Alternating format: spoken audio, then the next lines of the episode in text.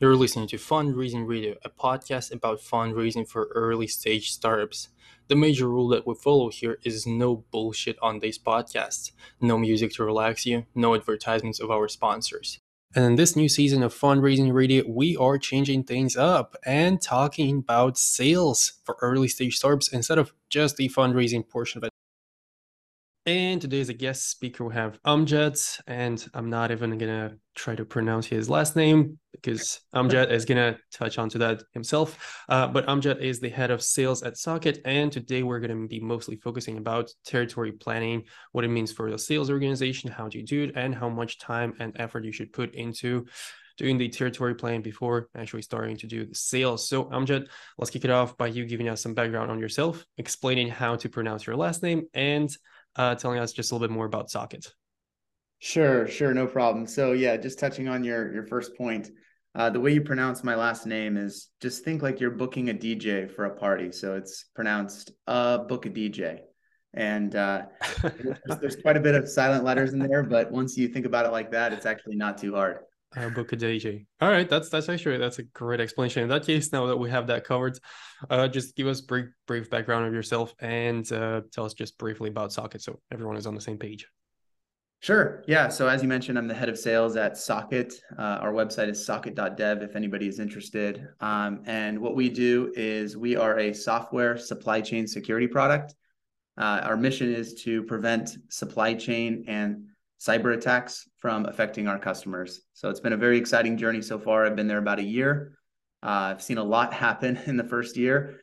Um, we we recently raised a Series A of funding, and uh, you know the future looks very promising. Nice. Congratulations on the raise. Um, we'll probably touch onto that at the end of the episode because again, the podcast is still called fundraising radio, even though now we're talking about sales more than fundraising. So um, let's kick things off. Let's let's talk about territory planning. Um, and let's start with the definition of the territory planning. What does that mean, and uh, why do you think it's so important? Yeah, absolutely. So I think you know from from my experience, um, having a strong approach to your territory planning is the single most important thing you can do to set yourself up for a successful year of selling. I always like to to say the Abraham Lincoln quote, uh, which to me is is a is a perfect explanation of of how I've approached my territory in the past. Um, and the quote goes, you know, give me six hours to chop down a tree, and I will spend the first four sharpening the axe. And the basic idea here is that preparation is key. Um, and that's that's really the truth when it comes to territory planning. Um, you know, I think it, it really is about uh, working smart, not necessarily uh, working overly hard to destroy yourself. I think, um, you know, in, in full transparency, I, I, think where most reps fall short when it comes to territory planning is, uh, you know, they, they they love this phrase that uh, you know it's a numbers game it's a numbers game. And to some extent, mm-hmm. sure, it might be, especially, you know, depending on the stage of your company, of course, things will will change and we can talk about that. Um, but I, I think too often you see reps, you know, they get their territory and uh, you know, they get very caffeinated. And then in the first two, three months, they, they blast out hundreds of thousands of emails and they, you know, they, they use all of their LinkedIn in mails from sales nav in the first two weeks. And they don't have much to show for it a few months later. And that could be really dangerous because, um, you know, at the end of the quarter, you, know, you should be close to a quarter the way through your number, maybe a little bit less, right? If you kind of have a ramped quota. Um, but you know, at that at this point, you see a lot of reps where they don't have any deals closed, or they're not even close to having too much in the pipeline, or maybe they've closed one or two deals, small deals, and they're quite a bit away from their number and they wonder why. And then it kind of becomes this snowball effect of where you know doubt starts to creep into your mind. Mm-hmm. you start to blame the system. You start to say well i have a terrible territory and you know i'm not I'm, i was set up for failure. And that's that becomes a very dangerous mindset to get into as a sales rep where momentum is very key. So um you know for for me i think having that plan well thought out knowing where to spend your time first of all uh, is by far the most important thing because if you do that correctly, the work to actually send out the messaging because it's so strategic and so targeted, and because a lot of times you're you're working through a warm market when you do it correctly, it's actually not that much work to get opportunities into your pipeline first of all, and then to actually convert those opportunities into you know trials or POCs or you know uh, getting them to actually take an evaluation seriously. Um, so I'll just pause there first and see if there's any follow up questions about that. But that's kind of the general idea of why I think it's it's so so crucial. Um, you know, to to really prepare and plan your territory correctly at the start of the year. This was perfect kickoff. You've definitely set up this episode for success. Everyone wants to hear it, including myself. So let's let's dive straight into the territory planning. What are the steps to a successful territory planning, and what does it involve in itself? Is it you know the identification of the ideal customer profile? Is it actual territory wise division between the reps? Um, what are what are the steps there? Totally, totally. So um, I will say that you know this obviously depends on uh, the the business you're selling into. So mm-hmm. uh, I you know just to specify what I mean by that, you know if you're working at a startup like I am now, when I joined the company, we had no paid customers, right? Zero. So for me, the market is very wide. So I have to think about this from you know I narrowed it down to the United States, right? But how do I approach my territory based on that, right? I don't, I'm not blocked into a, a small segment. Whereas when you get to a bigger company, like, you know, before this, I was, I was a, a field sales rep at Google Cloud where I sold GCP. You know, my territory was the San Francisco area. And, and I was specifically based on funding levels. Mm-hmm. So the, the, the accounts I had were maybe only 30 or 40 accounts. So it's a much different approach. Um, the the larger the deals are and the smaller the amount of accounts you have the more strategic you need to be that's for sure yeah. um, so for the sake of this i'll just kind of talk more in general terms i'll assume this is you know for a, a, a growing startup company mm-hmm. where um, you know you, you have a little bit more of the market uh, and i think that would probably be, be a good basis and then 100%. we talk about ways to kind of you know uh, transform that into regardless of what your you know territory looks like you can always take these same principles and apply it. Is that fair?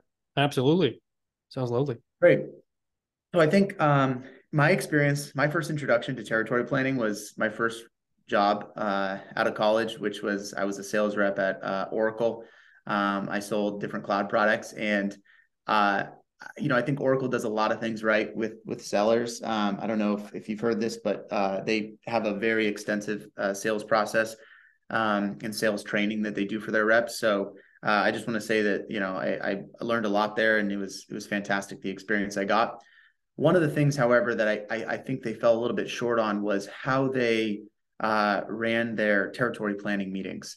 This was usually done once a year, and it was this long 15 20 page spreadsheet right presentation with all this information most of the people are falling asleep in the boardroom. It's an all day thing. You take turns. Each rep on the team goes through their territory plan. It takes an hour each.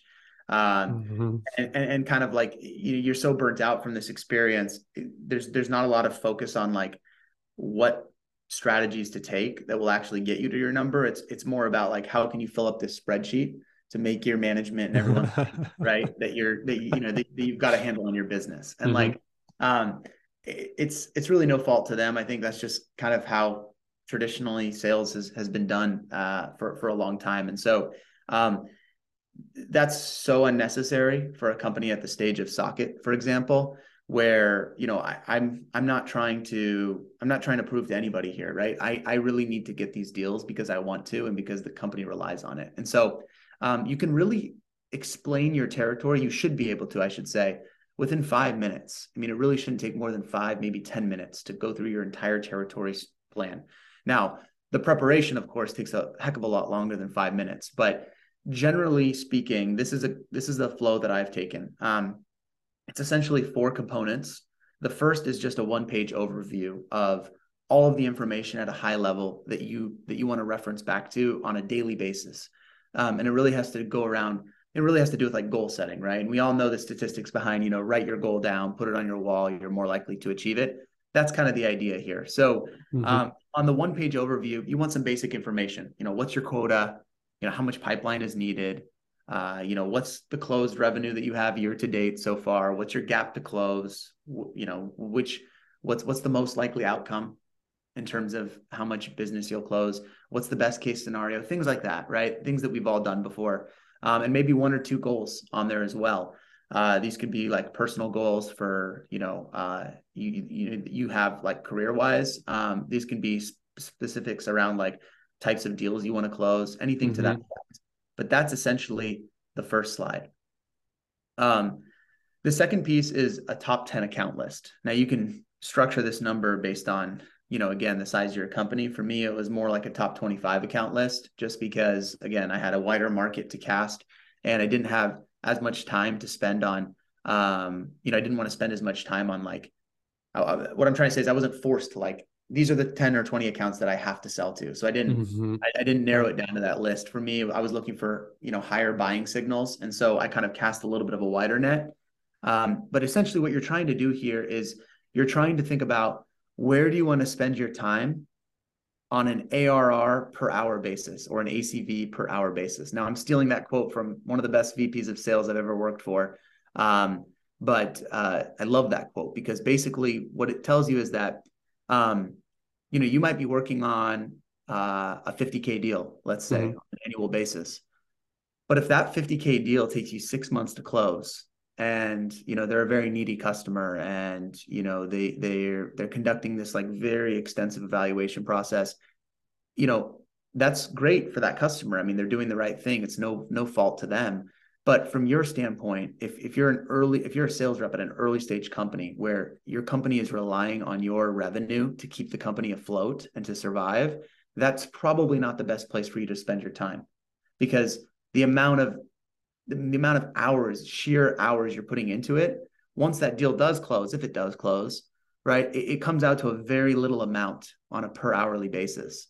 Um, and so in that case, a 25K deal that only takes you maybe three or four weeks to close could be a significantly better account for you to be targeting uh, in your in the early days. Mm-hmm. So when you create this top account list, it really needs to be focused on ACV per hour. Um, and you have to have a very strong game plan for how you're going to get that deal closed. So, uh, you know, some of the things um, you, know you want to do in, with this account plan is number one, have a rationale behind it. Like, why did you choose this account? You know, why, mm-hmm. why is this one of your top accounts? You know, do you know someone on the board? Um, you know, have you done business with them before at a previous company? Uh, do you do you have someone that's going to make an intro for you? Like, how are you going to get into the account, right? And it should be a, a fairly easy entry point um, if it's a top account. Um, and then you want to connect the dots, right? How do you get a deal there? What does the deal take? Like, is it is this per you know are you going to leverage a existing relationship to have an introduction to somebody and then you're going to give a demo to that person that's going to be your champion or is that person need to introduce you to your champion you need to have a general idea of how is this deal going to flow because once you once you know in your mind that there is a path to a deal here you can actually make it become a reality by taking those necessary prep steps to get there. Um, and then, you know, you want to have a, a set of next steps, right? Very concrete. What is the next step? My next step is I am going to reach out to my friend that I know who is connected with this person on LinkedIn who mm-hmm. looks like they are my they could be my champion or somebody or an influencer.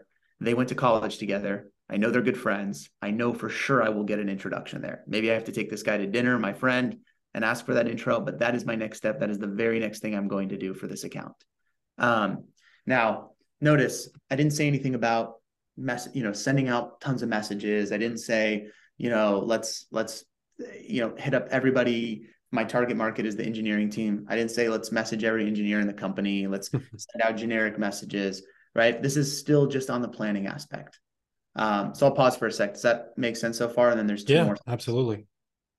Great. One one follow up question that I want to throw yeah. in before uh, before you start talking again uh, is you know you cannot have 25 companies where you have inroads with every single one of them. So how do you deal with companies that are not you know that high quality where you don't have a friend who works there? What do you do there? Totally. Yeah, that's a that's a fantastic question. So what you're what you're referring to is, you know, what kind of sales cues do you look for? Like, exactly. The sales you, the, the buying intent yeah. signals that you mentioned earlier. Totally. Yeah. How do you how do you know that this is this is an account that um, you know, is worth spending time on? So you look look for a few things. I mean, I can rattle off a couple of things that I've used in the past. Yeah, some absolutely. Might, some of these might be basic, some of them are a little bit more complicated, but you know, number one is um, if I'm targeting, let's say, you know, the engineering department as my as my buyer at the end of the day, mm-hmm. um, let's look for the executives in the company and how recently did they join the company. If you right. have somebody that joined the company within the first 100 days, a lot of times, more than not, especially at that senior of a role, they have to put some kind of a 30, 60, 90 day plan in place when they got hired um, of, of things that they want to accomplish in their first quarter, right? At the after joining. So if you can find somebody that's in that time frame, um, and you and you're confident you have a good product that solves a need for you know an engineering leader or an engineering team, then that's a good cue to look for uh, because there's there's a chance that they might have an initiative in place to, to evaluate solutions um, like yours, right? Or you might be able to provide value there where you can get their time of day because you know again they have incentive to do that. Um, I look for pre-IPO companies all the time. You know, one of the biggest things companies do before they go public is they try to cut costs, right? They want to increase their margins. Um, you know, and so if you can, uh, it's not only cutting costs, but it's also the justifying to actually purchase a product becomes so much more scrutinized. I'm working with a handful of companies right now at Socket that are, you know, pre-IPO and um, they're scrutinizing every single dollar that they spend uh, mm. as they should. And so um, you're it, in a way it's it's more challenging because there's there's more up against you but mm-hmm. but at mm-hmm. the time it's actually a way for you to differentiate yourself against your competition more because if you know that then you know that your sales pitch should be focused on quantifying the return on their investment that they're going to get and if you do the work to do that the, you know nine times out of ten they're going to choose to go with the company where they can get the clear justification for the budget internally versus you know having to do all that work themselves. And so you can you can look for cues like that as well. Um i look at competitor news a lot. Uh okay. this this one gets a little bit more complicated but this this one has been this one has worked wonders for me in the past. So what i mean by that is um you know recently uh you know i heard that one of our competitors cut their r&d department. Uh oh. and so you know that that to me is a clear sign that they're not going to be innovating as much um, and so I I go onto their case, I go to their case studies on their website and I look at their customers. And you know, you might find information about a company that says, you know, or you know, a customer of theirs that says, I chose to work with this company because they're staying on the cutting edge and they're innovating. Mm-hmm. Well, that not be the case anymore. And so I now have somebody on their website that obviously felt so strongly about this problem that they were willing to give a case study for it and I might contact them, right? And I might have a conversation about it. Now, you're gonna have to have some class, you know. Here, you don't want to just go and bash competitors. Yep. I, I don't. I don't think that's a good strategy. Personally, I I think that'll come back to bite you in the butt. Hundred percent. But you can do some discovery there. You can say, you know, so I, I saw that case study you gave. It was great. It stuck out to me. What was it about their innovating that you liked? And you know, you, you might find that what they originally thought wasn't the case anymore. And you might not even need to fully replace that competitor, but you could be an add-on, right? And it could be a good foot in the door. Um, so that's another one. Uh, you know, I, I, look for mutual investors too. That's probably the last one I'll talk about. Um, you, you, the list goes on. I mean, there's there's so many things you can do here, but mutual investors is another huge one. Um, th- this is mm-hmm. where this could takes me back to the original point of you know you don't need to blast out a thousand messages. You might realize that there's a mutual investor you can instead focus your time on writing a really well crafted ghost email for your CEO. Have your CEO reach out to the investor, ask for that introduction. And because that introduction came from an investor, already you're 25% the way closing the deal, in my opinion. Um, you know, versus uh, running the the risk of, you know, coming off as just another sales rep, right? That sends out you know standard messaging that doesn't have a lot of context in it and, and and, all that kind of stuff and so um, yeah, I hope that answers your question. But those are some of the cues that I look for. Certainly does, and yes, double does. you also covered a few questions I was planning to ask ahead, so that's absolutely perfect. All right, let's let's keep moving then. Uh, you were planning to uh, finish covering the preparation of the territory planning. Correct. So the first two parts, just to summarize, the one page overview. That's where you talk about, you know, it's like your flashcard. You you mm-hmm. should be looking back at this every day maybe you have some goals on there. The second part was the top 10 accounts or top 25, whatever it might be. But these should be focused on your ACV per hour. Where are you going to spend your time that's going to result to the most revenue uh, on an hourly basis for the time you're putting in?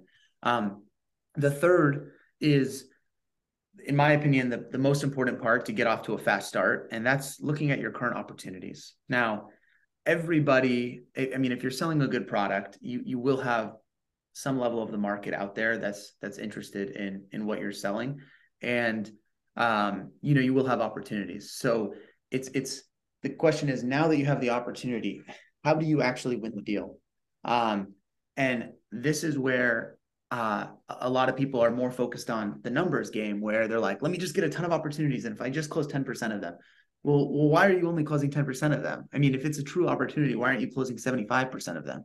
And so, like, let's actually fill out the opportunity plan to see if this is in fact a, a really strong opportunity or if you're just it's just an opportunity that you you know you've got in the pipeline again to inflate your number to, to mm-hmm. manage it, right? Um yep.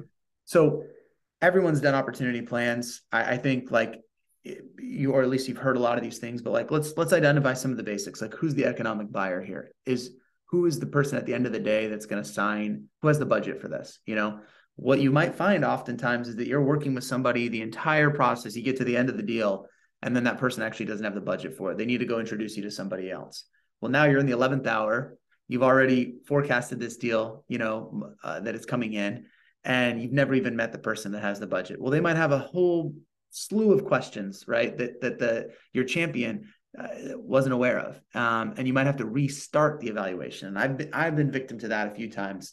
Um, so figuring out, you know, doing proper discovery to figure that out early on is important. What is the decision criteria? What is going to come? You know, what is it? What are what are the criteria that the customer has to make a decision? This is oftentimes referred to as, you know, success criteria. If you're doing like an evaluation or a POC, having very concrete success criteria is is uh, integral to this, to the success of a sales rep. And it's not just enough to just have what the success criteria is. For example, you know, again, going back to socket example, you know, we sell a solution that is very innovative in the space. You know, there's there's nobody really doing that what what, what we're doing to to to our extent, mm-hmm. and um, we uh, you know, we're, we're our goal is to prevent a software supply chain attack from affecting our customers. Now, uh, when they do an evaluation, they might say, well, I want Socket to be able to detect a vulnerability that could lead to a supply chain attack. Okay, that's great. That's a that's a very good success criteria. But what are the leading indicators of that? What does that what now let's take it a little bit further. Okay, we you want us to detect a vulnerability. Now, what will that detection look like? Does that mean like how how how severe does that detection need to be? Right. Well, it would be nice if we can at least flag it to a developer earlier in their workflow so that they know that this potential you know piece of code that they're using is risky and we want to flag it to them okay great so you want some kind of alerting to the developer for them to indicate at least have a chance to prevent you know a, something very risky from happening okay great and now what's the return on that investment like what does that mean to you as a business well that means that we don't have to remediate issues after the fact. They might tell you, okay, great. So time saved uh, after the fact from the security team having to go through and fix an issue. How much time on average have you guys spent, right, fixing those issues? Taking it a further level. Well, you know, it can take anywhere from five to 25 hours. Okay, five to 25 hours, great. Now you have very, very valuable information you can assume that you know a really good security engineer might make $150,000 salary or or whatever, right? And you can start to quantify that hourly rate. Well, you know, $150,000 a year comes out to about 80 bucks an hour. If they're spending 25 hours on it, you know, it's costing them whatever X amount of dollars every time to remediate an issue. Now, if we mm-hmm. 10 issues on a monthly basis, this is how much, you know, return on your investment you're saving by having a tool in place that can proactively prevent that. And so now you have all of this this information uh, readily available to you. And this is the kind of stuff that you have to think about with every single one of your opportunities um, because you're going to significantly increase your close rate. Uh, you know, from that 10% to 50% or 75% or what have you. Um, so just to fly through a couple more of these, you know that you look for in an opportunity plan the paper process is important. Uh, this is kind of goes without saying but so many times you know people neglect the fact that legal could take two weeks to six weeks or whatever the you know longer. I've one time gone through a legal process that took an entire quarter Yikes. right yeah for for a large company i mean yeah uh, it, it could be it could be a disaster. And so um, there's no reason why you shouldn't be able to start that process simultaneously. 9 mm-hmm. times out of 10, it's a completely different team internally that'll be handling that. And so you have to know just from practice, you'll get better at this, but there is the right time to ask this process. If you're in a POC and it's starting to trend in the right direction, you have totally earned the right to ask your champion and decision maker if they can start the onboarding process just so that you can be doing that kind of stuff simultaneously. Mm-hmm. Little things, right? These are all this is all this kind of stuff is going to help you increase increase your close rate, but also reduce the time to close, um, etc. You know, obviously identifying pain, that's an obvious one, right? That kind of goes into what we were talking about. And then little things like who's your champion here, who can influence the deal, um, are there multiple teams that need to be involved here? Getting to all of this stuff ahead of time um, are are all ways of increasing your success rate of closing these deals, but also potentially growing your deal. Um, I did a deal one time with a company where, you know, we found out that multiple teams could benefit from this same pro- product, and so halfway through the evaluation, we actually decided to loop in two other stakeholders, mm-hmm. and we, you know, three x the size of our deal. Um, so little things like that, right, are obviously very important. And then, of course, uh, the last thing to keep in mind is is competition. You know, who's in the deal with you? Are they evaluating other solutions? Um, being able to, you know, subtly plant landmines for the competition, things where you know you differentiate um, ahead of time is is definitely a, a, good strategy to have. So that's the third piece. Uh, any questions about that? No, none at all. Cool. Uh, and then the last is just the prospecting strategies like okay great we now have our plan we have our opportunities we're going to chase down we have our top accounts we know what our goals are and our stats are to get us to the number now what's the actual strategy behind mm-hmm. them um, and so uh, you know this is where it now comes down to if you've done all of this work and you know that you have mutual investors then maybe one strategy is let's go through all of our investors let's see which accounts you know that we have a mutual relationship for and then instead of me blindly reaching out to the investor, let me ghost write a nice email for my CEO who already meets with these investors, right, on a monthly basis or quarterly basis, and let's have him or her, you know, make this introduction for us. So that's a great strategy to take in place. Um, I talked about competitor sites, but like looking for case studies, looking for quotes. Um, you know, if we if you know you you compete very strongly in one particular vertical, then you know looking at uh, where some of your competitors have won deals with those target accounts you know being able to go and uh, talk directly to that person and say hey you chose this solution because of these reasons based on the case study i read you know um, do you have time to, to talk about that because what we're finding is that you know companies that chose xyz solution are now looking at our solution because of the additional benefit of xyz the cost savings, which are XYZ, right? And so on and so forth. And it's a very kind of pinpointed thing. And again, if they did a case study, they care about this problem or, a lot.